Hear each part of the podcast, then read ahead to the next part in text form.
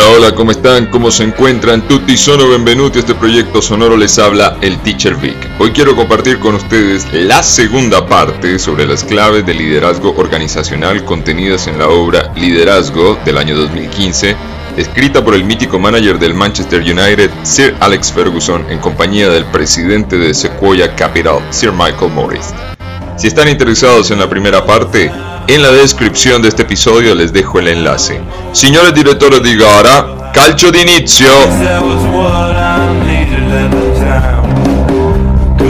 En esta segunda parte vamos a continuar con la misma estructura del primer episodio. Sir Michael Morris hizo una lista de preguntas a modo de entrevista para que Sir Alex Ferguson desarrollara las temáticas y los temas correspondientes a las mismas. Luego, esta información fue reescrita a modo de libro para darle una estructura más cronológica. A la pregunta ¿Cómo encontró Sir Alex Ferguson y perfeccionó jugadores con talento y cómo los conservó? Su respuesta fue, los mejores poseen una capacidad para el esfuerzo muy arraigada y saben intuitivamente que si se une el talento y el trabajo se consigue mucho. Para mí, la motivación es una combinación de buena disposición para trabajar duro, fortaleza emocional, un enorme poder de concentración y la negativa a aceptar la derrota. Siempre me ha exasperado la gente que desperdicia su talento porque no está dispuesta a dedicarle tiempo. Cuando se sabe que se está haciendo todo lo que se puede, se experimenta una gran satisfacción que aún es mayor cuando empieza a dar frutos. Para un joven, saber que tiene un mentor en el que puede confiar y que se preocupa por él es muy estimulante. Una de las características de las personas excepcionalmente creativas es que no hay que dejar que se aburran. Normalmente no se trata de una cuestión de arrogancia o de autosuficiencia, sino de que necesitan mayores retos. Es mucho más fácil conseguir un nivel continuo de alto rendimiento si se alienta a los jóvenes, se ayuda a que se desarrollen y se les proporciona una vía hacia el éxito. La forma en que enfocamos el tema de los jugadores jóvenes era una versión en miniatura del modo en que se prepara los empleados para ascender en una organización importante. Contábamos con diferentes niveles y una estructura y el camino hacia el éxito estaba tan claro para ellos como podía estarlo para un licenciado universitario que entra en una empresa en un programa de práctica y sueña con convertirse en vicepresidente, director ejecutivo o director general algún día. A la pregunta ¿Cómo se enfrentó Sir Alex Ferguson a las distracciones? ¿Cómo impuso castigos o implantó disciplina? Su respuesta fue la siguiente. Los jugadores dan muchas oportunidades al manager para hacer restallar el látigo, por lo que es preferible elegir el momento de hacerlo. No es necesario imponer castigos a menudo para que todo el mundo entienda el mensaje, y en caso que sea necesario, que el castigo sea acorde con la gravedad del delito. No se pueden conformar equipos con inconformistas despreocupados. Una vez se desatiende la disciplina, se dice adiós al éxito y se crea el marco idóneo para la anarquía. A la larga, los principios son más importantes que la conveniencia inmediata. La única forma de saber si un jugador tiene la consistencia y perseverancia para progresar durante un largo tiempo es con su rendimiento. La única prueba verdadera del carácter aparece con el tiempo y cuando se le ve en acción, en especial si está atravesando una mala racha o recuperándose de un contratiempo el juez supremo del rendimiento es el padre tiempo. A la pregunta, ¿cómo se recuperó de los reveses Sir Alex Ferguson? ¿Cómo soportó las críticas de la prensa o mantuvo el equilibrio en su vida? Su respuesta fue, en otros espectáculos o actividades creativas pasa lo mismo. Es más fácil criticarlos que practicarlos. Algunos líderes tienen que enfrentarse a críticas dentro de su organización. Cuando alguien nuevo acepta un cargo siempre se duda de su capacidad hasta que se demuestra su valía. Poner las prácticas en perspectiva siempre me sentaba bien, y esos recuerdos de mi infancia me ayudaban. Crecí en Govan, un sitio nada apto para los débiles, pero el dolor físico es una cosa y la angustia y la presión emocional son otra completamente diferente. La mejor protección contra los ataques proviene de las pocas personas cuyas opiniones cuentan realmente. Los aullidos de una horda de arpías insultantes siempre desaparecen cuando se cuenta con el apoyo de las personas a las que se respeta. Las palabras bien elegidas también me levantaban el ánimo. Todo líder necesita un aliado así. Todavía no conozco a nadie que haya tenido un éxito abrumador sin librarse de las exigencias de los demás o renunciar al ocio. Si uno se topa con dos personas con el mismo talento, la forma en que encarrilan esa habilidad determinará su éxito. El deseo de superarse domina su vida. Aprender a concentrarse en lo esencial es una habilidad que fui adquiriendo y que me esforzaba en inculcar en los jugadores. Siempre estaba pendiente de las presiones a las que estuvieran sometidos mis jugadores y prestaba atención a las distracciones a las que dedicaban su tiempo. Las distracciones son una pesada carga para las organizaciones y se necesita una extraordinaria disciplina para mantenerlas a raya. Mi determinación de evitar el fracaso siempre me ha proporcionado un incentivo personal extra para intentar triunfar. Para mí, el único momento en que uno se rinde es cuando muere. El miedo al fracaso y el esfuerzo por mejorar me guió incluso en las mejores temporadas del United. Experimentar una derrota, o más bien la forma en que un líder reacciona ante ella, es una parte esencial de lo que se necesita para ser un triunfador. En el Aberdeen y el United, una vez que los equipos estaban debidamente organizados, siempre sentía que nuestras derrotas o resultados decepcionantes eran culpa de lo que no éramos capaces de hacer y no de lo que hacían nuestros adversarios. Me parecía una manera muy beneficiosa de enfocar esos desengaños porque implicaba que manteníamos el control de la situación y podíamos mejorar. Siempre es una poderosa herramienta para la dirección, siempre que no se convierta en un hábito. Una gran derrota o una paliza pueden convertirse en una pesada carga para un grupo de personas. Minan su confianza y si no se tiene cuidado, las consecuencias perduran. A la pregunta, ¿cómo evitó Sir Alex Ferguson la autocomplacencia? Su respuesta fue la siguiente. La autocomplacencia como exceso de confianza es como una enfermedad, sobre todo para las personas y organizaciones que han tenido éxito. Lo he presenciado millones de veces.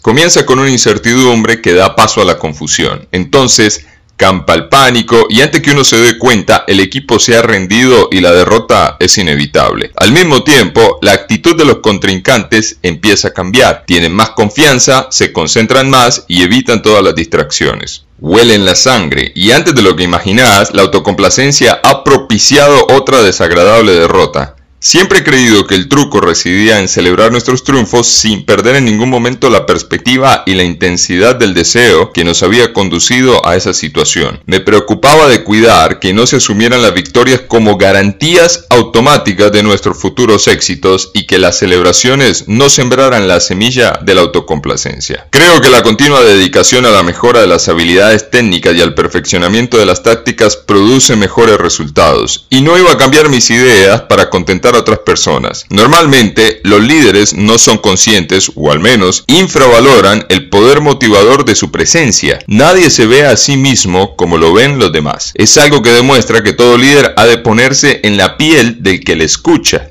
Todo el que esté frente a un grupo de personas necesita mucha personalidad. La personalidad es una expresión de fuerza interior y energía. Son los pequeños detalles los que inculcan lealtad para con el líder.